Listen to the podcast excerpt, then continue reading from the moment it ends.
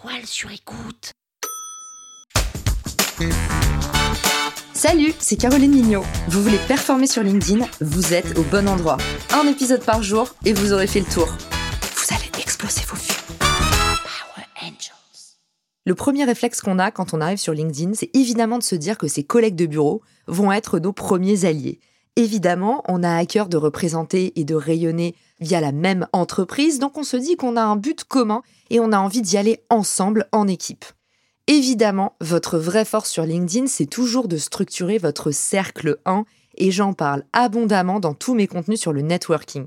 Votre cercle 1, les gens qui vous sont proches, sont de véritables caisses de résonance. C'est important de travailler ce réseau proche en priorité.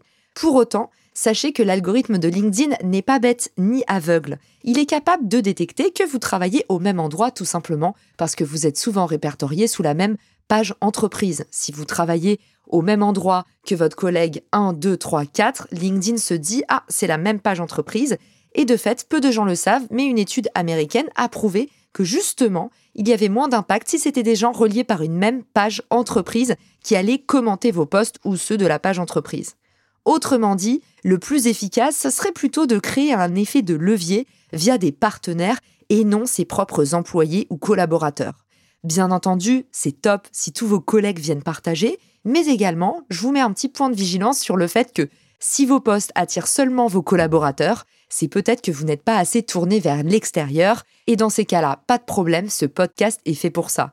Vous allez découvrir via les nombreux épisodes que j'ai fait sur le sujet à quel point il est important de s'ouvrir aux autres sur LinkedIn. Vous l'avez vu maintenant, l'algorithme va dans ce sens.